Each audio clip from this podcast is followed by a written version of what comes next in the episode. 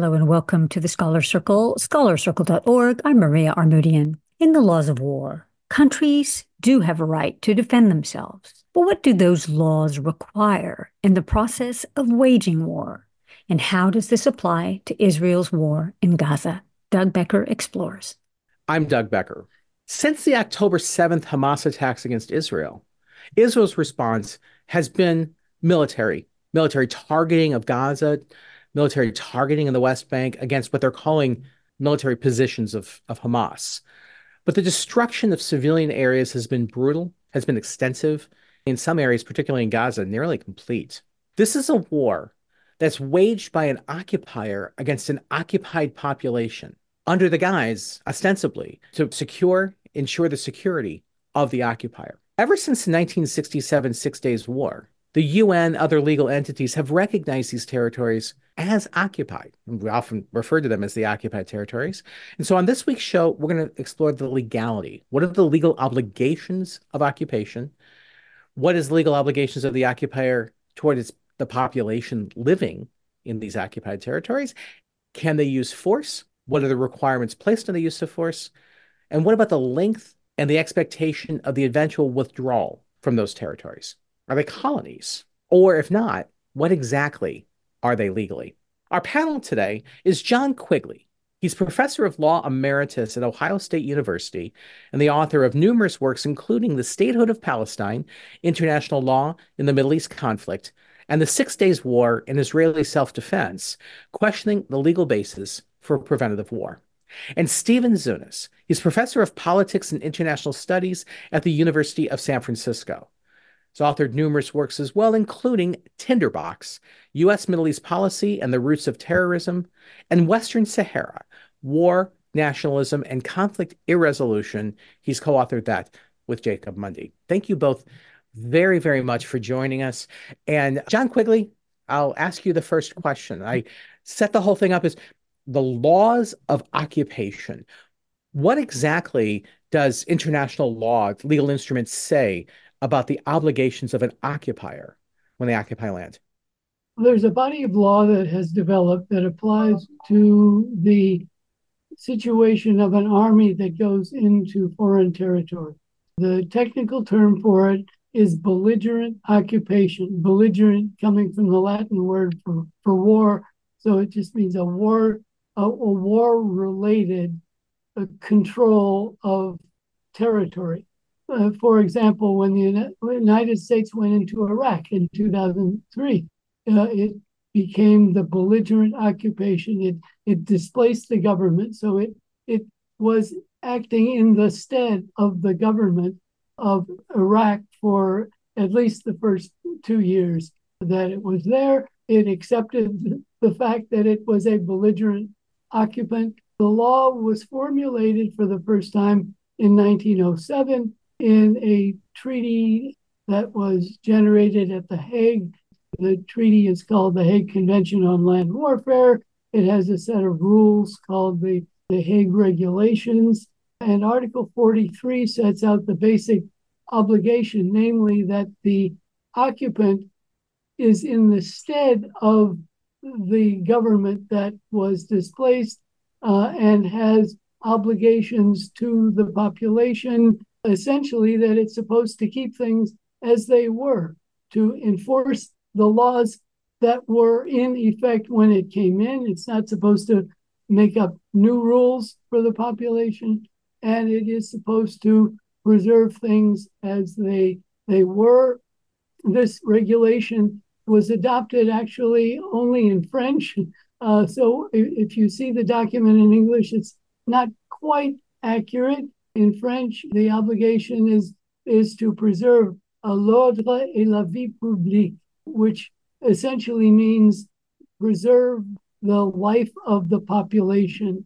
That's you know why this is so important in, in the situation in Gaza, where where the army of Israel is taking some rather you know violent action against the population. So so it, it has to cope with the fact that its legal obligation is to preserve the life of the population.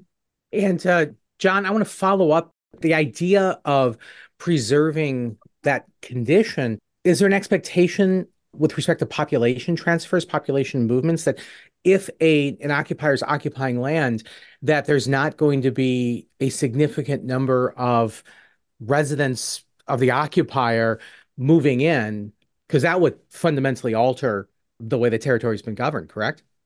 Exactly, yeah. Part of that obligation is that you don't bring your own people in to become permanent settlers there, and you don't force the existing population out, which is an issue now with, with regard to Gaza.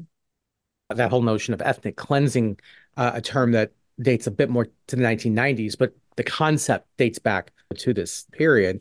Stephen Zunes, I, I want to bring you into the conversation because I mean you've written extensively about Palestine, but your your research has been primarily in another area of occupation that's Morocco's occupation of Western Sahara. First of all, could you describe your understanding of some of these legal obligations and how that's played itself out in that context?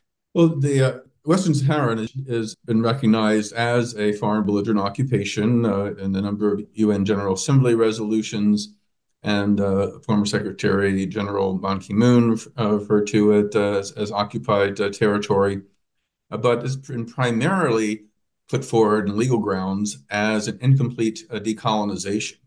That Western Sahara, formerly known as Spanish Sahara, instead of being given the option of independence, was essentially gobbled up by Morocco with the support of the United States, France, and, and Spain it is therefore the largest non self governing territory, which is basically a fancy word for colony. And um, non self governing uh, territories you know, have the right of, um, of self determination. That's a long standing principle of international law. Uh, they can choose to remain part of the colonial power, as the Puerto Ricans have, and some of the French uh, Caribbean islands have, the North Mariana Islands, uh, another US uh, territory. But they need to be offered the, the option of independence. And um, the Moroccans have refused to, uh, to do that. In fact, the United States, under the final weeks of the Trump administration, became the uh, first uh, country to formally recognize Morocco's illegal annexation, followed by, by Israel uh, last year. And uh, speaking of Israel, the United States, I should mention, is also the only country that has formally recognized Israel's illegal annexation of the Golan region of, Syria, which it seized in 1967. At the um, United Nations and, and um, has made very clear that the expansion of, of territory by military force is illegitimate.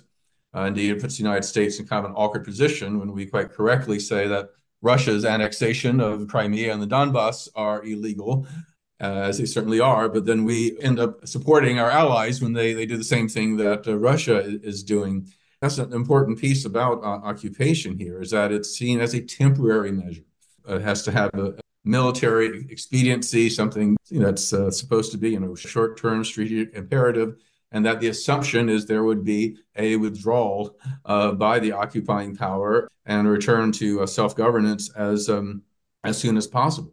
And of course, in the case of both Western Sahara and, and the West Bank, the um, occupying uh, power has been colonizing the territories. This is why this is why the Israeli settlements are illegal. Morocco, even more so. The uh, uh, colonizers now um, outnumber the indigenous uh, Western Saharan population by more than three to one.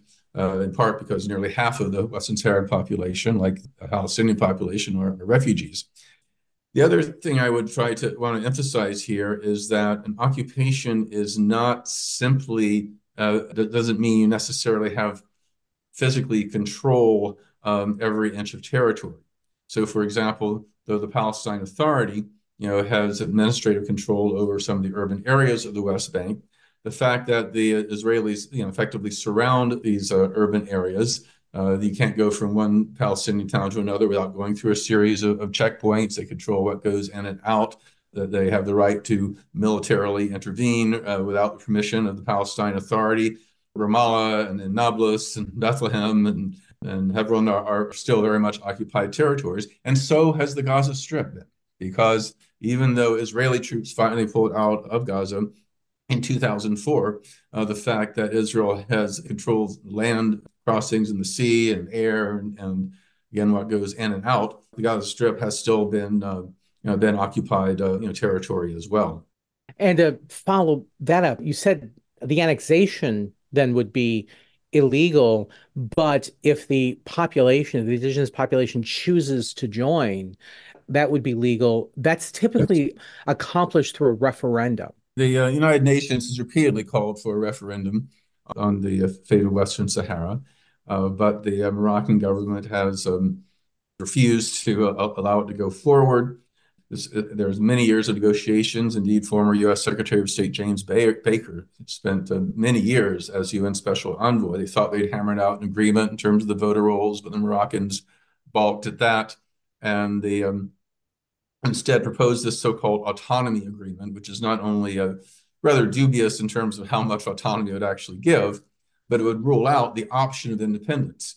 And uh, again, if people of Western Sahara chose uh, to be autonomous under Moroccan sovereignty. Again, that, that would be an act of self-determination, but it's not considered an act of self-determination uh, if there if independence is is off the table, which of course is the uh, Moroccan position, you know, backed by the United States. So, John, then the understanding here, first of all, is there an understanding that occupations have a limited time frame? That they're expected to end except in circumstances where there would be some sort of a referendum or some sort of political movement where the occupied population chooses to join the occupier? I think in the law of war, the expectation is that the occupation uh, would end with some kind of, of peace arrangement, a peace treaty, or a withdrawal. Just as in Iraq, the United States eventually kind of ceded control to an indigenous group and said, We are no longer the occupants.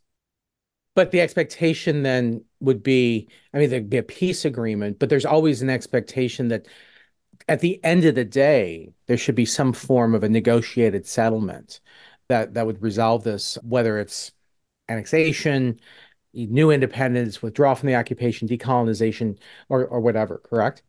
Well, that it would be agreed between the occupant and the sovereign. You listen to Scholar Circle, scholarcircle.org.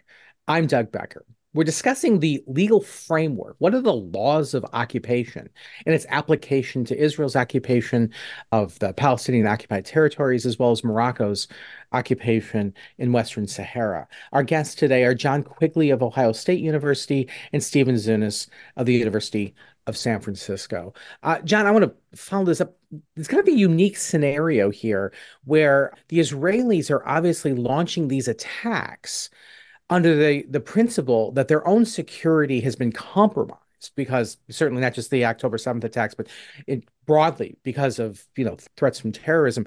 Is this the idea that an occupier is demanding of the occupied that the occupied ensure the security of the occupier? How common is this? It is a bit confusing uh, uh, the, the way it's been depicted uh, and, and, as you've described. Uh, but the territory of Gaza was taken by Israel in 1967 through an act of aggression. So the occupation was initiated through an act of aggression. So I think you can't talk simply about occupation, and you have to talk about how it came about. And if it came about as it did here through aggression, that means that Israel has had an obligation to depart ever since June of 1967. So it's not supposed to depend on a negotiation. It's not supposed to depend on anything other than, than the, uh, the aggressor leaving. um, so it's really not the law of occupation that is critical on that score. I mean, the law of occupation does have rules for what Israel has to uh, do and what it may not do while it is in occupation. But if it had no right to be there in the first place, then it had no right to be there in the first place. Stephen Zunes. But what makes Israel Palestine a little more complicated is that while most um, invasions and occupations um, you know, the UN Security Council has basically said, get out, um, as with Iraq and, and, Kuwait and, and some others. The UN Security Council Resolution 242, while it reiterated the inadmissibility of expanding territory by force, um, basically uh, you know, said that uh, in addition, uh, there need to be security uh, guarantees from its neighbors. It's the so-called land for peace. And uh, this is the excuse that Israel has had to hold on to the territories. But the fact is, is that every single Arab state has either already recognized Israel with security guarantees or has said they will recognize Israel with security guarantees as soon as they withdraw from the occupied territory and allow for a Palestinian state. In addition, the Palestine Authority, the recognized government of, of Palestine, the Palestine Liberation Organization, Fatah, which is the largest Palestinian party, the Palestine National Congress, President Abbas, they've all offered strict security guarantees in, in return for Israel's withdrawal. Uh, but uh, Israel has refused to do so and has used the uh, excuse of the threat of Hamas, a minority armed faction which uh, you know, forcibly seized uh, the Gaza Strip in, in 2007 as an excuse. But you know, Netanyahu um, has re reiterated uh, that there's no way he will allow for a Palestinian state at all, and that Israelis have exclusive rights to the West Bank.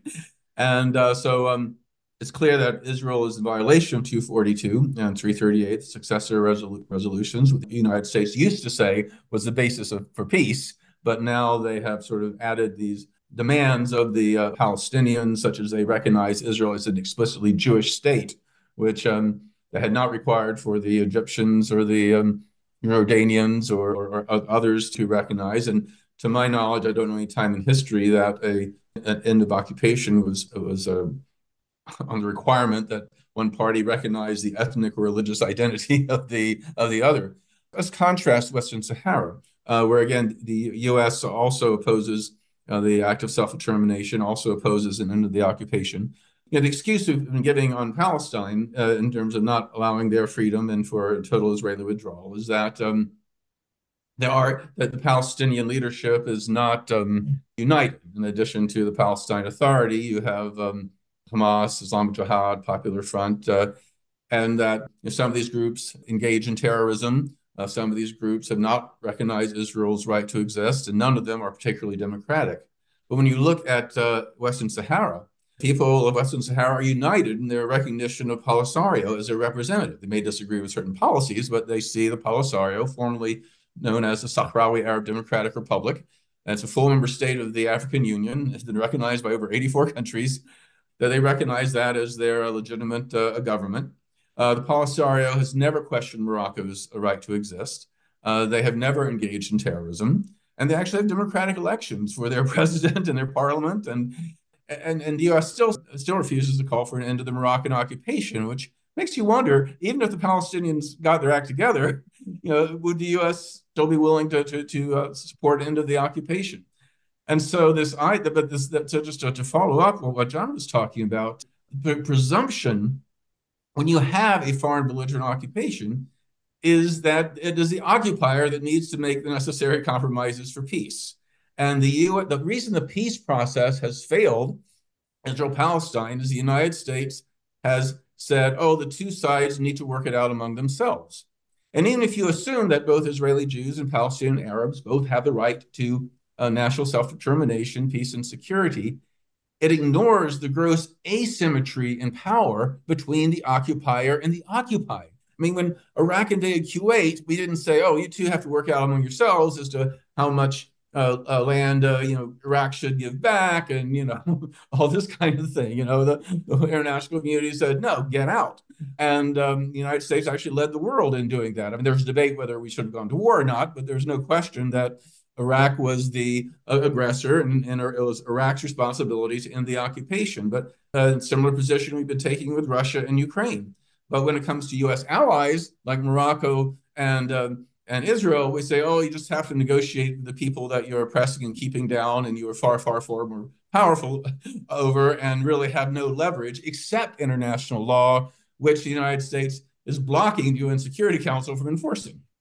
And uh, John, we've been talking kind of broadly what I guess the international law of you know jus post bellum what ultimately would end the occupation, but we haven't actually addressed how the population is being treated under occupation? Are there specific obligations the occupier has?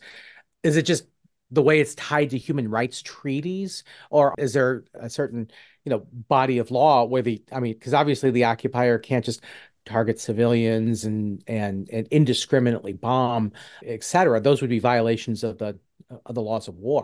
Is that what applies here, or is there a different way to think about this?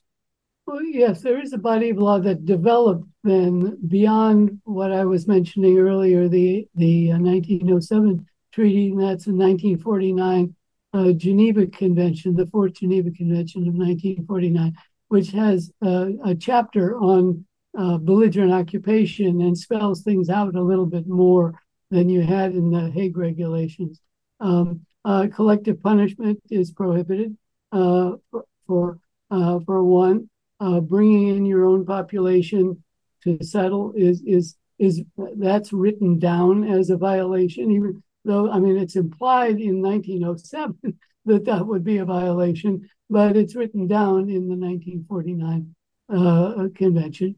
Um, the the occupant, um, uh, you know, at least if it is entitled to be there in the first place, can use force to maintain the occupation. In the situation of Israel, not even that is permissible because Israel came in through an act of aggression uh, and, and really has no right. The population has a right to, to throw them out. You know, if Canada comes in and, and controls California, the people of California can rise up against the, those nasty Canadians. I mean, I mean that's uh, it's simple. So it's really not the law of occupation that that is is the key here. It's illegal to exploit the natural resources of uh, the occupied territory. This has been an issue, for example, in the Golan with its uh, rich water resources. Uh, and the, the, the big uh, uh, issue, of course, is Morocco's occupation of Western Sahara, which has some of the largest phosphate deposits and the um, um, largest fisheries in the world. And the European Court has thrown out a number of EU treaties with Morocco on on uh, on the on, on, fisheries and on on other free and free trade agreements in general because Morocco refuses to distinguish between um, Morocco and the occupied territory. And the European Court said, no, you have to make a distinction because this is um, uh, this is uh, you know territory under a, a foreign belligerent occupation. It's, an, it's, a, it's a non-self-governing uh, territory. EU courts have also made distinctions between products um, you know developed in the uh, uh, in the illegal Israeli settlements, and you cannot say made in Israel on this. So the um, you know the the um, so so you know, courts that deal with these kind of issues have been very very you know, clear on this, and and um, I should mention again, the U.S. government's an outlier in this by condemning the uh, the uh, Europeans for making such uh, distinctions and um, and, and indeed uh, and uh, you know treating Israeli settlements as, as for example as part of Israel and um, and Golan as part of Israel and uh, the Western Sahara as part of Morocco. Last question as we're nearing the end, and I'll ask both of you, but I'll ask John first. Is international law clear that Israel needs to eventually, if not sooner rather than later withdraw from these territories and a recognition of uh, independent Palestine, at least in the occupied territories? Well, yes, except that the Security Council muddied things up in the resolution that Stephen referred to, uh, Resolution 242, uh, by saying, uh, but, well, on the one hand, that annexation is unlawful, um, uh, but that the Arab states should accept Israel. And without drawing a clear connection between those two concepts as to whether Israel's obligation to withdraw uh, is uh, or to avoid annexation is dependent on what the Arab states do. To me, the law is much clearer than that. they went in through an act of aggression on June 5. Uh, they have to get out on June 6. End of story. Stephen, I'll give you the last word on that question. Yes, well, I mean, certainly, uh, you know, again, the right of self-determination is is, is paramount uh, in um, in international law. I mean, the the um, uh, Jordan's annexation of the West Bank after the um, uh, Israeli War of Independence, the Nakba back in 1948, was also questionable legality, as was uh, Egypt's uh, uh, um, administration of the Gaza Strip, and the broad international consensus has been that this is Palestinian territory, and they indeed should have their uh, their um, uh, have had a kind of self determination. And that while the United uh, United States for many years rejected the idea of, of, of, Palestinian statehood, it wasn't until after Israel expressed an openness to the idea in the 1990s that the U.S. started to, to take that uh, position. But um, the um, you know, the current Israeli government rejects that out of hand, and the U.S. position is, is that um, you know while uh, that, they will cut off all ties to um, you know, the Palestine Authority, if even one cabinet member opposed Israel's right to exist, that uh, we're, of course, supporting Israel more than ever, despite the fact that the government opposes Palestine's right to exist. And our lip service for a two-state solution, when we are basically preventing that from happening, you know, makes it questionable whether uh, that the, the, the Biden administration is sincere in that. But again, there's no question that both Palestine and Western Sahara have the right of self-determination. Uh, you know, every much as which is um, Algeria when it was under French occupation, Kenya when it was under British occupation, or or any kind of um, uh, you know, comparable colonial situation. And it's a shame, quite frankly. Here we are, a good ways into the 21st century, and and that this is even a debate. And what makes this particularly salient is the day we're recording here on Thursday, the 18th, there were statements by uh, Israeli Prime Minister Benjamin Netanyahu actually reiterating a position that there is no support for an eventual Palestinian statehood in Gaza, West Bank, or whatever. And though there's been a reluctance to talk about what happens at the end of this military operation, I actually think Israel's been pretty clear on it. And I also think international law is pretty clear on the judgment on what Israeli policy is. Our guests today have been John Quigley, professor of law emeritus at Ohio State University, the author of numerous books, including The Statehood of Palestine, International Law and the Middle East Conflict, and The Six Day War and Israeli Self Defense, questioning the legal basis for preventative war. And Stephen Zunes, professor of politics and international studies at the University of San Francisco. Also, numerous uh, publications, including Tinderbox, U.S. Middle East Policy and the Roots of Terrorism, and Western Sahara, War, Nationalism, and Conflict Irresolution, the latter co authored with Jacob Mundy. Thank you both very, very much for joining us and sharing your insights. Thank you. When we come back, what are war crimes? How do they apply to state and non state actors? What does international law say about civilian protection amidst a war? And what does the law say about legal rights for non state actors and self determination? Stay with us.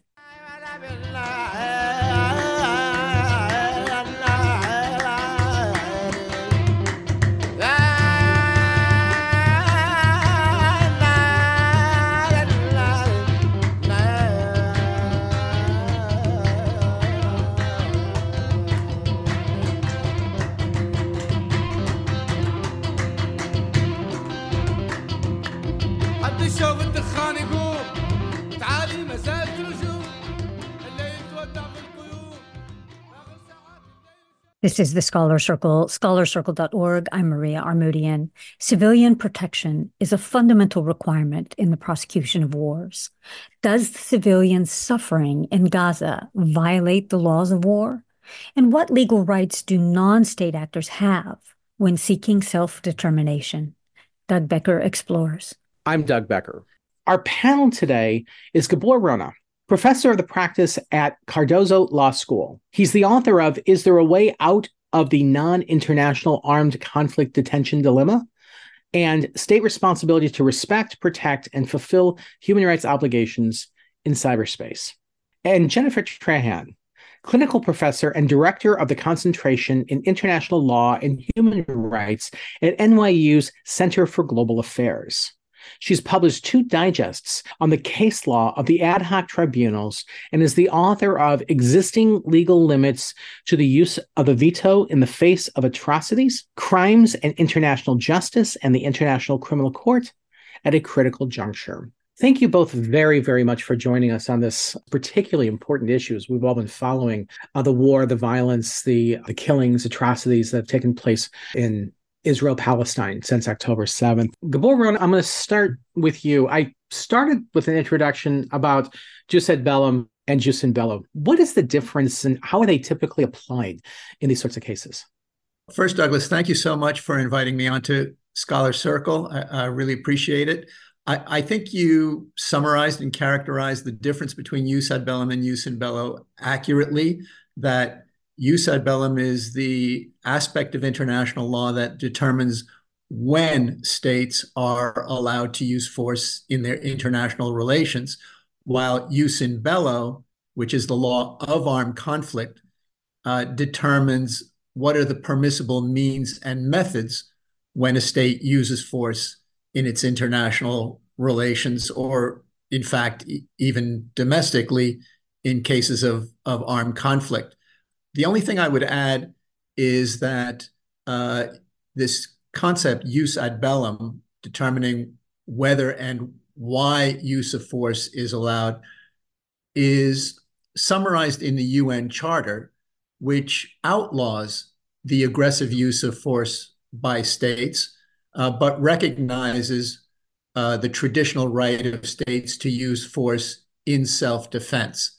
Then turning to jus in bello, which is the law of armed conflict, um, people may generally be familiar with uh, the Geneva Conventions, which are the most widely ratified international treaties in the world. These are the laws that apply to both the conduct of hostilities when force occurs and also the rules concerning the protection of persons who are outside of combat, like civilians and prisoners of war. The irony about these two areas of law is simply that one um, tells us when force is allowed, when it isn't allowed, but the other regulates aspects of the use of force even when the initial decision to use force is unlawful. In other words, this second realm, jus in bello, is all about regulating things that may, in fact, be unlawful in the first place. And uh, Jennifer Trahan, let's take up you know these questions. Actually, let's start with the jus ad bellum question about whether or not Israel is justified in the use of force. I mean, at one level, they were attacked. So the idea of you know using force in self-defense but this is a little bit complicated right because palestine's not recognized as a state. So how does this apply in cases you know russia invades ukraine ukraine has the right to defend itself state to state. This isn't exactly the same is it? Right exactly. Um, first also thanks for having me on. Um, the UN just charter says a state can use self-defense um, when it suffered an armed attack. And for many, many years, we read it must be an armed attack by the state. So that is obviously your easier scenario. Um, but the law on that, I think, has been evolving because, of course, 9 11 was an armed attack by a non state actor, um, uh, Al Qaeda. And then um, ISIL attacks in Iraq have also been an attack by a non state actor. So this is actually one of the questions where I think some people might answer your question differently. Um, I would think that um, there is the ability to respond to the attack of a non-state actor. But I think, you know, this is where the law is evolving and people can take different views.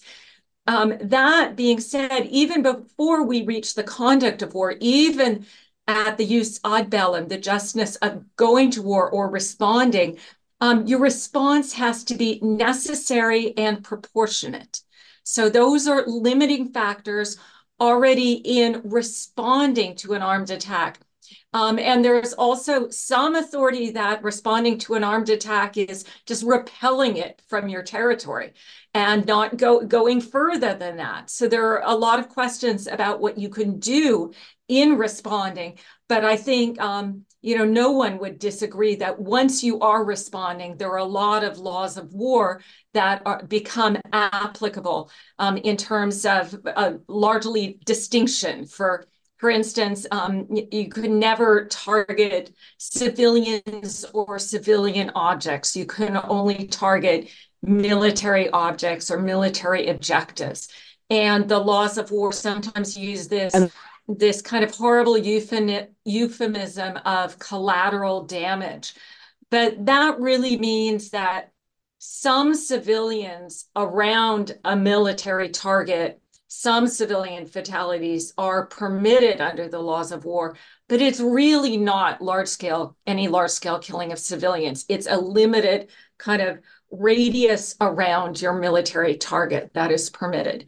Um, and there are a lot of other laws of war, but those are to just highlight a couple. Jennifer, I want to follow this up because one of the real key challenges with all this, U.S. gets attacked on 9/11 by a non-state actor and responds by attacking a state actor. By knowledge in international relations, the whole notion of sovereignty as being territory and the idea of these attacks being driven by territory. But Israel's relationship to Gaza complicates this as well, correct? Because you have an armed attack that I guess ostensibly would be inside Israeli, I don't know if you call it sovereignty or occupation. I mean, Israel controls Gaza. How much does that complicate the question? And that they're not attacking another country, another sovereign entity, unless they're implicitly recognizing Palestinian sovereignty. I guess my question is what exactly is Israel's legal relationship with Gaza and what kind of legal obligations do they have?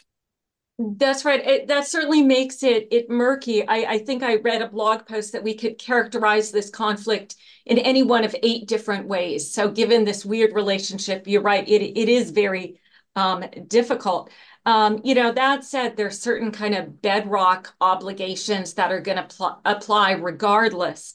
Um, and you know, even um, if um, you know your adversary is violating the laws of war um, it, it, doesn't justify um, a, a, sophisticated military in, in, doing so so there are a lot of obligations that are going to apply regardless of how we classify the conflict and of course hamas hasn't signed geneva conventions for instance but you're doing a lot of this through customary international law. And some of our bedrock principles are going to apply through that route. Which then, Gabor, a lot of the conversation has been the jus ad bellum that Israel may have and being able to defend itself against an attack. But certainly, critics of Israel have suggested we should ask the same jus ad bellum question about Hamas's attack. Was Hamas's attack justified considering Israel is occupying Gaza and there's been a pretty long campaign to deny Palestinian sovereignty. So I think that the proper context for that question is the recognition of the international community and international law in the post World War II era of the wisdom and utility of ending colonialism.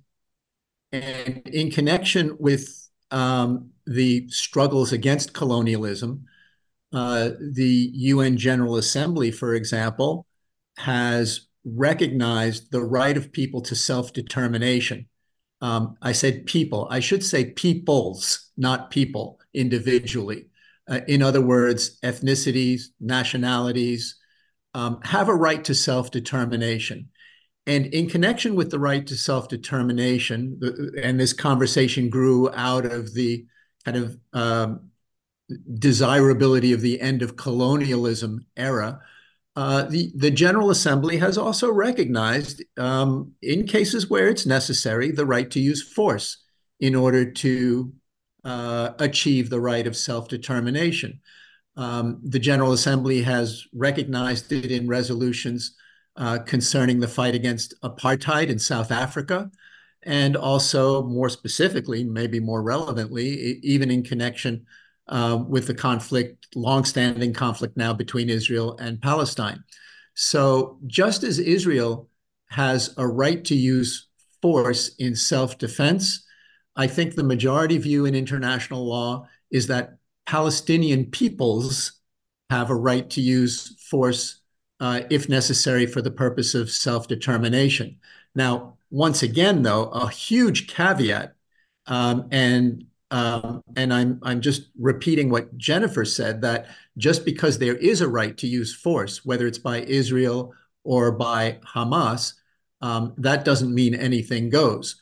Once you've established such a right, you then have the overlay of the law of armed conflict, the limitations that Jennifer mentioned concerning um, the inviolability of, of civilians and civilian objects, um, the application of various aspects of international human rights law that protect the right to life, that protect against arbitrary detention, prohibitions against torture, uh, many other limitations for which um, there are um, mandatory criminal penalties um, so that there there is a fairly vibrant, um, if spotty, enforcement mechanism for all of these limitations and prohibitions, in spite of the fact that both Israel and Hamas may have a right to use force in order to achieve legitimate ends.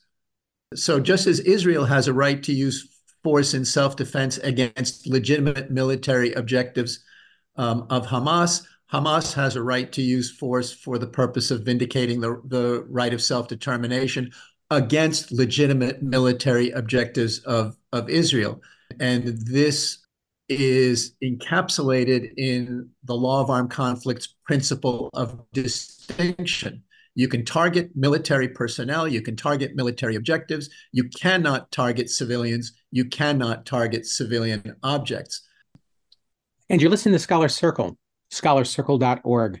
I'm Doug Becker. On today's show, we're discussing the laws of war, the jus ad bellum and jus in bello uh, implications of the way the war is being fought between Israel and Palestine, between the Israelis and Hamas. Our guests today are Gabor Rona of Cardozo Law School and Jennifer Trahan of NYU's Center for Global Affairs. Jennifer, and kind of the ultimate jus ad bellum question then is is Hamas guilty of committing the crime of aggression? They initiated this round of the war. We could talk about the nature of the conflict that's taken place over many, many years. But specifically in 2023, the Hamas attack, Hamas was responsible for this. Are they guilty of the crime of aggression? So thanks for that question. We do have um, a crime of aggression defined, um, accepted by all state parties to the International Criminal Court. Um, it's in uh, Article 8 bis of the Rome Statute. 8 bis means they shoved it in after the original Article 8. It's between Articles 8 and 9. Um, so we do have this crime. However, if you look at it, um, it pretty clearly covers an armed attack by a state actor. So I have to say, I don't see the October 7 attack falling in that definition. Gabor, I guess part of the question here is then does this call into question whether Hamas actually represents an international actor that's bound at all by any sort of legal obligations? And if the answer is no, then is the response to them also bound? Fortunately for international peace and security, the answer is not no. The answer is a resounding yes. Hamas, by virtue of, of representing uh, an entity that is not recognized as a state for sovereignty purposes under international law, um, Hamas cannot commit an act of aggression as that term is understood by the UN Charter. Um, and of course, that doesn't mean that everything that that they do is permissible. And and I and we've you know we've said that several times already, but I think it's really important uh, to hammer home that the the war crimes, crimes against humanity that have been committed um, are exactly that. And Hamas has to answer to that. Those crimes have to be investigated, they have to be prosecuted. Um, that said, um, I agree that Hamas is not a state actor in the sense of representing a sovereign entity and, and therefore cannot be guilty of the crime of aggression simply because of the definition of the crime aggression would, would exclude that kind of entity. Now, that said, nothing about the lack of state status of Palestine, nothing about the fact that Hamas is seen as a terrorist organization would preclude them from being legally responsible under the Geneva Conventions, under international human rights law, for compliance with the laws of war, for compliance with human rights obligations, and when they fail to comply, then the international community, that is, all of the rest of us, states, are responsible for investigating and holding accountable people not Hamas, not Israel, but people, individuals who have violated the laws of armed conflict, who have committed these crimes against humanity, whether they occurred on the territory of Israel proper or in Gaza or in the West Bank, anywhere else. It is individuals who are individually criminally responsible under the laws of armed conflict, under human rights law, under international criminal law for these violations. Jennifer, one military tactic that Israel has adopted, uh, certainly has fallen under a great deal of criticism, potentially a, a war crime, has been the targeting of food and water and resources, energy, you know, gas resources. And I know that some states, I mean, the Saudis, for instance, attacking the capital city of Sana'a, trying to starve out the Houthis in, in Yemen, they have been criticized for human rights abuses because of the humanitarian catastrophe. Israel seems to be mirroring that policy. So I guess is that a, a war crime, and in what ways is it a war crime? And also, can we imagine what could be a more legal and even possibly effective tactic? Um, yes, uh, starvation as a weapon of war is can be a war crime um, in both international armed conflict and non-international co armed conflict. Um, you know, we have a statement by um, Minister of Defense in Israel I've ordered a complete siege on the Gaza Strip. There'll be no electricity, no fuel, uh, no food. Everything is closed. Um, this, you know, sounds like intentionally um, blocking um, what people need to survive. Um, and and then there are also obligations that they're in rights to receive medical treatment, both whether we're under international armed conflict or non-international armed conflict and obligations um, to facilitate humanitarian access. Um, so there's a horrific humanitarian crisis, um, but in the face of this, there actually are some legal obligations to be alleviating this and certainly not causing it, intentionally causing it. We are potentially talking about war crimes analysis. Um, this was one of the recent changes to the International Criminal Court statute. And I think it was watching uh, siege warfare um, in Syria. Um, and that we kind of woke up and realized, oh, look, siege warfare is a crime if committed in international armed conflict, but not if committed in non-international under the Rome Statute of the International Criminal Court. And that was a recent amendment to the International Criminal Court's Rome Statute. No, it's a war crime also um, if committed in non-international armed conflict. Um, so yes, um, I, I, think um, it, it is horrific. Um, and, you know, the other thing I think we have to be very concerned about, we talked a little bit about proportionality uh, of the response. Um, and you know i discussed collateral damage which is kind of you know this this euphemism of a little bit of you know, civilian uh, harm around a military object. And, you know, I don't know that we're dealing with correct numbers, but, you know, I, we see estimates of 2,000 Hamas killed um, and 13,000 civilian fatalities. You know, and you ask, oh, oh, is that collateral damage? And I, I think by no stretch of the word is that acceptable collateral damage. Um, so already in the conduct of hostilities, I think it is way exceeded what is permissible under the laws of war. And then, you know, it would involve a very particular strike by strike analysis. However, the overall numbers jump out at you as, as being rather alarming. And Gabor, I know that Israel's response to accusations that the way they're fighting this war is going to disproportionately affect civilians was to tell Palestinians to flee northern Gaza and go to to southern Gaza. But that in and of itself is potentially a war crime, isn't it? Is or at least it certainly it, it could be ethnic cleansing in that sense, or, or demanding that civilians leave because you're going to an attack. Is that a crime? So this question has answers that completely run the gamut. The reason being that one of the obligations of an attacker is not only to distinguish between combatants and civilians, and not only to make sure that if you do attack a legitimate military objective, uh, you take steps to minimize civilian harm and you refrain entirely from an attack if it will cause disproportionate civilian harm. Uh, but as part of the obligation to minimize civilian harm, um, the obligation to warn in advance of an attack um, is part of the requirements of the law of armed conflict. That is where a warning is feasible. And warnings are certainly feasible um, in, in, in most, if not all, of the attack situations that have, have occurred in Gaza.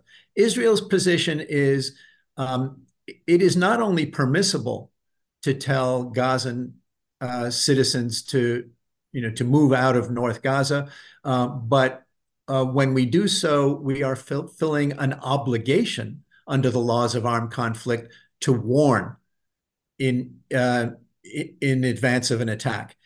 The alternative, the alternate point of view is that the entirety of Gaza and the entirety of northern Gaza as well cannot be the subject of a legitimate attack. Therefore, telling all of Gazans to move out of northern Gaza cannot be justified under the requirement of, um, of warning. And if that is correct, then it is much easier to understand that warning as being consistent with impermissible, impermissible efforts to ethnically cleanse at least a part of Gazan territory. Um, it's hard for, for me without additional facts, not only as about facts on the ground concerning each individual attack, but I also would need to know something about um, the private intentions of, of Israeli authorities in issuing these warnings. Now, there have been some public statements, um, some really troubling public statements by Israeli officials about, you know, wiping out all of Gaza, um, um, cleansing all of all of Gaza. Um, there have been statements in the Knesset, uh, not contemporary, but in the past, um, about um, not only sticking to the 1967 borders of Israel, but um, but of uh, you know pushing Gazans out um, into other um, neighboring states and for Israel to annex Gaza and the West Bank.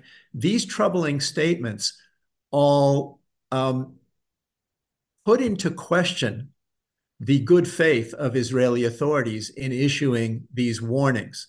So, on the one hand, um, you could construe these these warnings as as not only permissible but even required by the laws of armed conflict.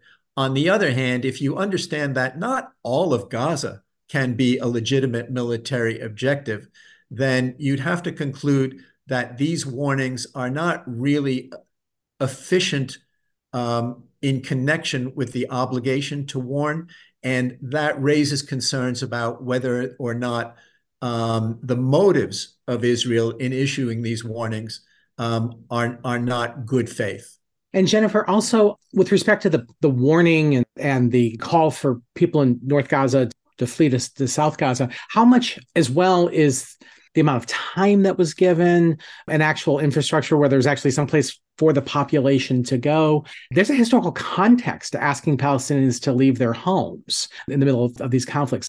Gabor suggested two different interpretations of the warnings, and I had taken the first one, um, maybe naively, but I had thought this this was Israel giving a warning that it was moving into northern Gaza, and I had read it that way. Um, you know, and obviously there wasn't always the capability to go to southern Gaza. I mean, there were people who could not flee, individuals in hospitals. It wasn't really a warning that people could always comply with and to go where and we've already talked about you know the the lack of food water other essentials um, and the kind of humanitarian catastrophe and i think there are legal obligations uh, related to to causing that situation obviously all of this is occurring um, in a very loaded, very historic context. But I think, you know, on both sides, um, people would bring up arguments of context um, you know, that the October 7 attack